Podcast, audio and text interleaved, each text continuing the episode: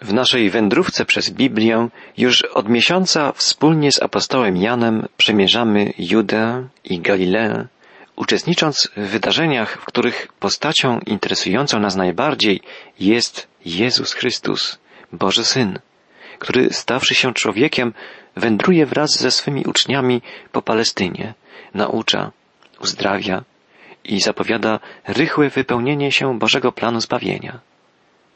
Przeczytaliśmy wspólnie już dziesięć rozdziałów Janowej Ewangelii. Możemy powiedzieć, że przyglądaliśmy się nieustannej, intensywnej działalności publicznej Jezusa, która rozpoczęła się w trakcie przyjęcia weselnego w Kanie Galilejskiej, a zakończyła rozmową z faryzeuszami w jerozolimskiej świątyni. W Kanie Jezus dokonał pierwszego cudu i tam uwierzyli w Niego Jego uczniowie. W Jerozolimie słuchał Jezusa już wielki tłum. Przedstawiciele Izraelitów z wszystkich stron świata przybyli do stolicy na święto namiotów, a potem na uroczystość poświęcenia świątyni. Jezus został jednak odrzucony przez przywódców religijnych Izraela i przez zdecydowaną większość społeczności żydowskiej. Niewielu spośród jego licznych słuchaczy uwierzyło w niego. Niewielu zaufało mu. Niewielu dostrzegło w nim Zbawiciela. Jedenasty rozdział Ewangelii Jana jest rozdziałem granicznym. Publiczna działalność Jezusa, o której czytaliśmy w pierwszych dziesięciu rozdziałach, już się kończy. Do końca ziemskiej misji Jezusa pozostały cztery miesiące. Jezus będzie teraz przebywał wśród bliskich. Nie będzie nauczał tłumów, lecz skoncentruje się na pojedynczych osobach. Szczególnie dużo czasu poświęci swym najbliższym uczniom, dwunastu apostołom. Wydarzenia opisane w jedenastym rozdziale Ewangelii Jana miały więc miejsce w okresie czasu dzielącym uroczystość poświęcenia świątyni i święto Paschy, czyli pomiędzy grudniem a kwietniem, według naszego kalendarza. Ewangelia Jana jest jak szczyt, na który się wspinamy, widząc dokoła coraz więcej. Pamiętamy, że Jan zaznacza w swej Ewangelii, dlaczego ją spisał. W dwudziestym rozdziale czytamy i wiele innych znaków, których nie zapisano w tej księdze, uczynił Jezus wobec uczniów. Te zaś zapisano, abyście uwierzyli, że Jezus jest Mesjaszem, Synem Bożym i abyście, wierząc, mieli życie w imię Jego. Jan rozpoczął swą Ewangelię, jak pamiętamy, od słów na początku było Słowo, a Słowo było u Boga i Bogiem było Słowo. Słowo ciałem się stało i zamieszkało między nami. Wszystko, o czym apostoł Jan pisał potem, potwierdza te słowa pierwszego rozdziału jego Ewangelii.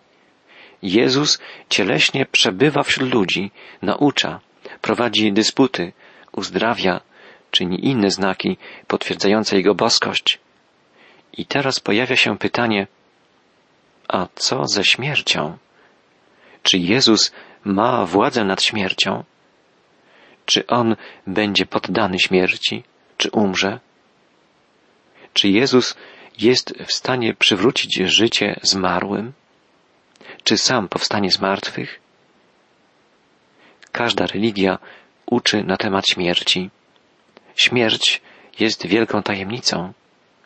Życie jest wielką tajemnicą. Jeśli nie ma niczego po śmierci, życie jest jedynie bezsensowną egzystencją, bo czy po śmierci następuje zmartwychwstanie do nowego życia? Co dzieje się z umarłymi? Każda religia musi odpowiedzieć na te pytania. Wiemy, że odpowiedzi są różne. Jest mowa na przykład o reinkarnacji, o życiu w kolejnych wcieleniach. Jest też mowa o tym, że po śmierci następuje nicość, że wszystko się kończy. Biblia wielokrotnie mówi wyraźnie, że jest życie wieczne i że jest ono darem dla człowieka, darem danym nam w Jezusie Chrystusie. Bo to On jest życiem i On jest zmartwychwstaniem. Tej prawdy dowiadujemy się z jedenastego rozdziału Ewangelii Jana.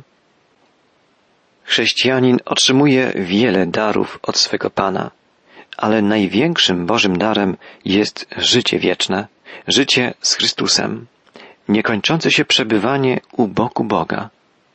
Pomyślmy, jak wspaniała to przyszłość. Życie jest tak krótkie, jest jak mgnienie oka w porównaniu z wiecznością. Gdy umiera człowiek wierzący i gdy jego bliscy również są ludźmi wierzącymi, to nad grobem ich myśli biegną ku chwili, gdy drogi im człowiek zmartwychwstanie. Chwili, w której Jezus pochwyci wszystkich, którzy za życia mu zaufali. Wiele religii, wiele kultów obiecuje wspaniałe rzeczy tu na ziemi i tam po śmierci. Ale są to wszystko wizje niepoparte niczym, co mogłoby je uwiarygodnić.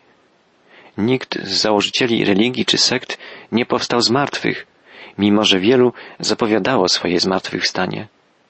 Jedynie grób Chrystusa jest pusty. Jezus zapowiedział, że powstanie z grobu w trzy dni po swojej śmierci i tak się stało. Jest niewiele wydarzeń historycznych tak dobrze udokumentowanych jak zmartwychwstanie Jezusa.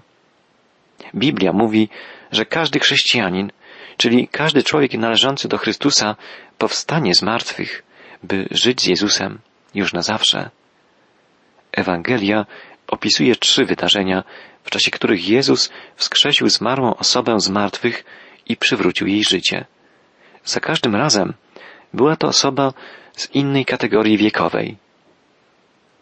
Dwunastoletnia dziewczynka, którą Jezus wskrzesił tuż po śmierci spowodowanej poważną chorobą, młody mężczyzna, którego ciało znajdowało się już w drodze na cmentarz, i Łazarz, dojrzały mężczyzna, który spoczywał już w grobie cztery dni.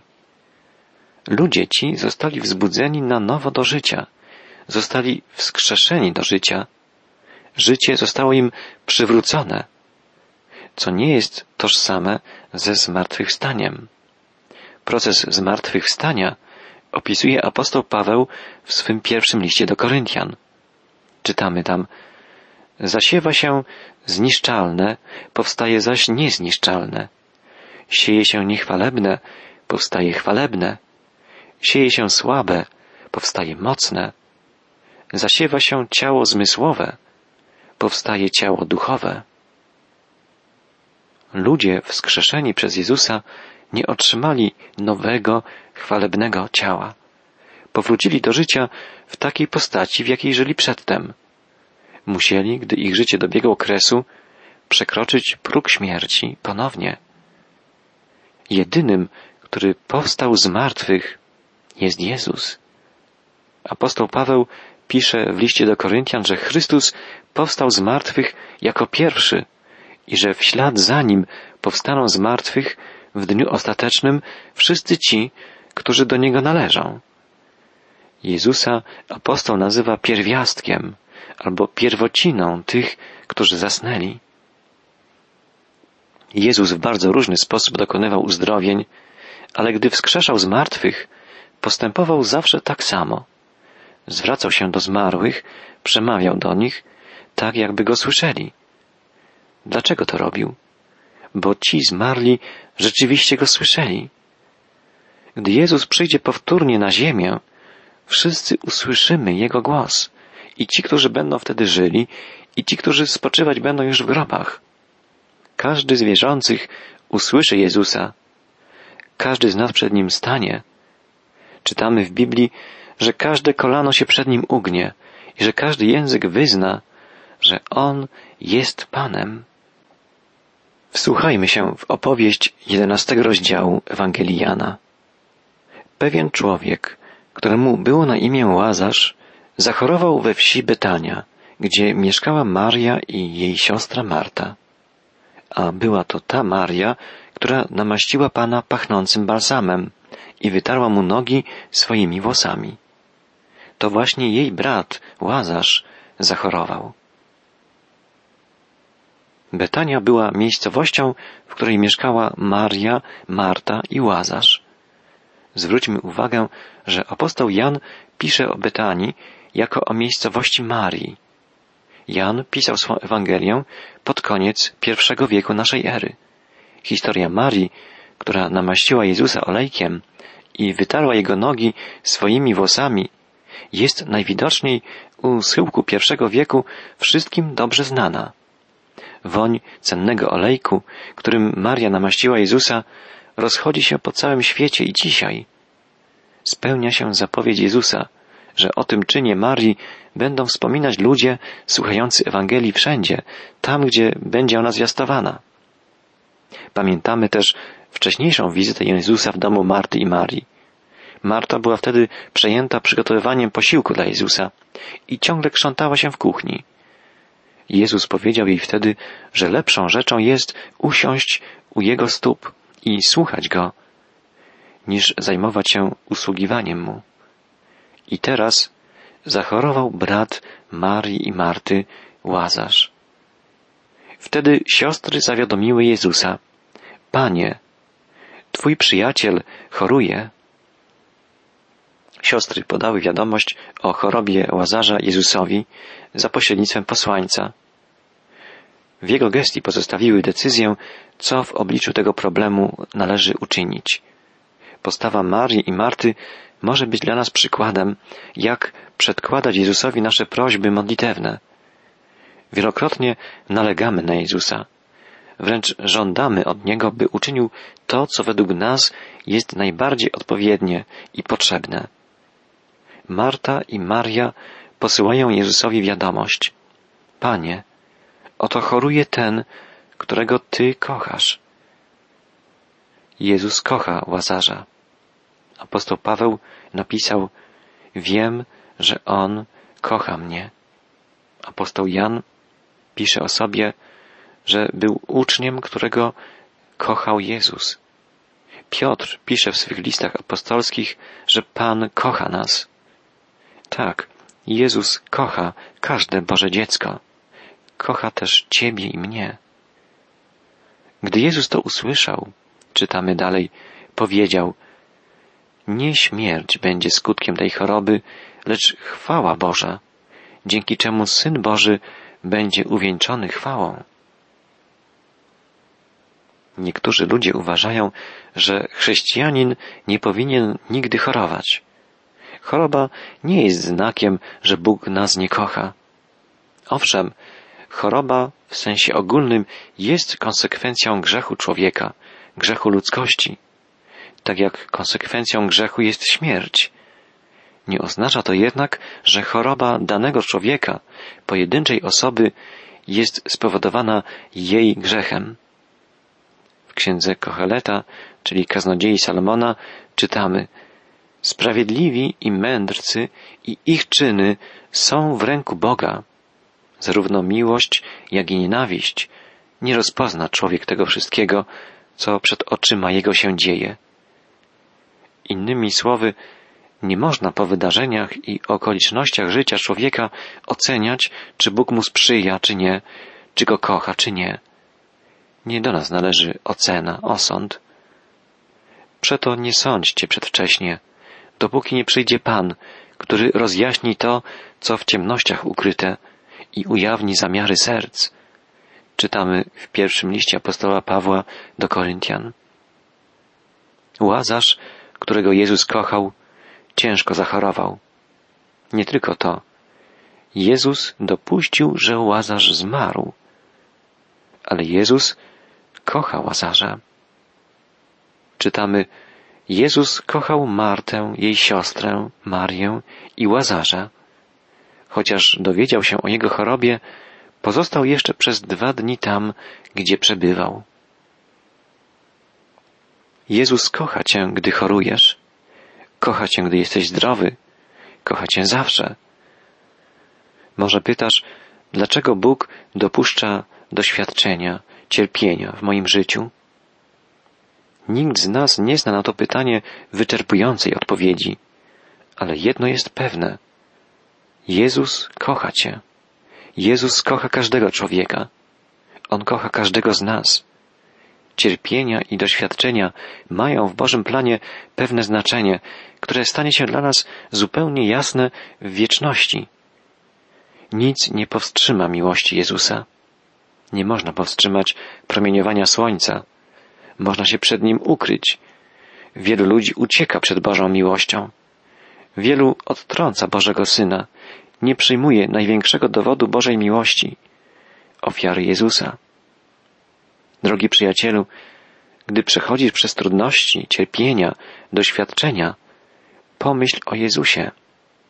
On jest znakiem Bożej miłości, dowodem Bożej miłości, która jest czymś większym niż wszystko inne, większym niż jakiekolwiek nasze przeżycie, większym niż wszystko, co w naszym życiu widzimy, dotykamy, słyszymy czy czujemy.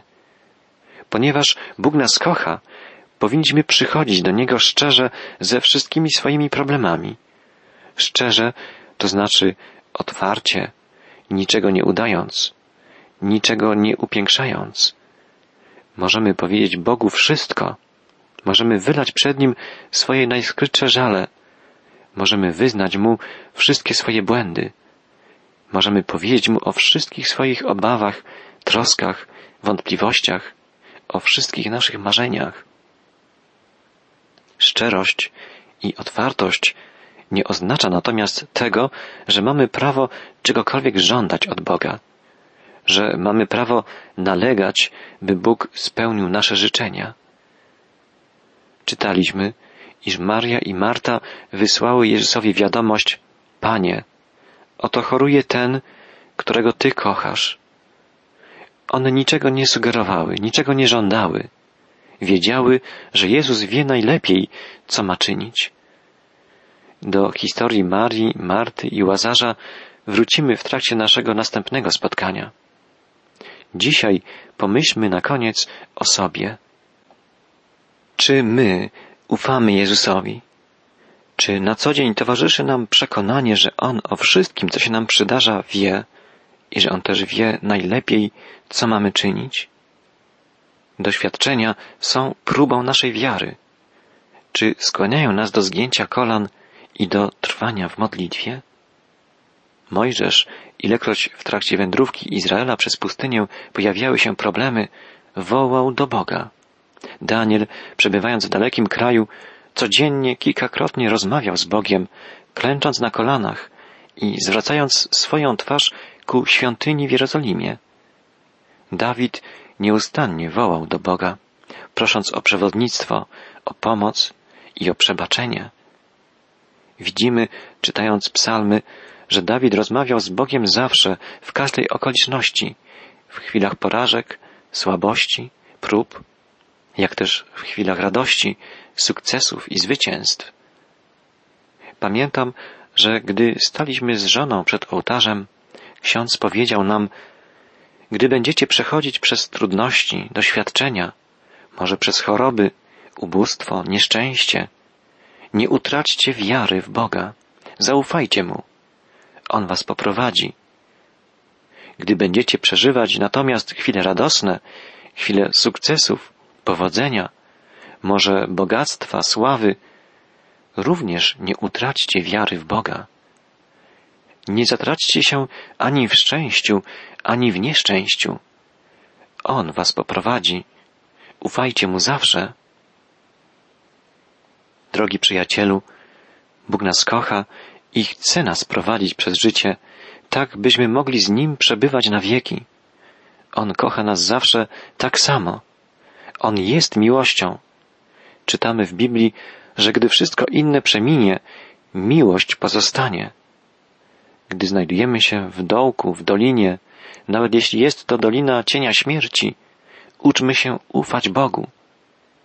Pan chce nas uczyć cierpliwości, wytrwałości, chce nas uczyć, jak odpoczywać w wierze, chce nam uświadomić, że On sprawuje nad wszystkim pieczę i że wszystko ostatecznie obróci ku dobremu. Spójrzmy ponad problemami, ponad łzami, ponad chorobą, ponad cierpieniem, a dostrzeżemy cel, dla którego Bóg sprawia, że wydarza się to wszystko, w czym uczestniczymy. Ta choroba nie zmierza ku śmierci, ale ku chwale Bożej, powiedział Jezus, dowiedziawszy się o chorobie Łazarza. Jezus dopuścił, by Łazarz chorował i by umarł, aby całe to wydarzenie przyniosło chwałę Bogu. Musimy nauczyć się, że to nie my stanowimy centrum wszechświata, ani nie nasz dom, czy nasza rodzina, nasz kościół, czy nasza miejscowość, nasz kraj. Nie. Centrum wszechświata jest tam, gdzie przebywa Bóg. I wszystko dzieje się po to, by Jemu przynieść chwałę. I my jesteśmy cząstką Jego stworzenia. Po to powołał nas do życia, byśmy przynosili Mu chwałę. Swoim życiem, posłuszeństwem względem Jego woli, wypełnianiem Jego planu, Jego dzieła, miłością będącą odwzajemnieniem Jego miłości. Tak właśnie pragnijmy przynosić Mu chwałę, bo On naprawdę jest tego godzien.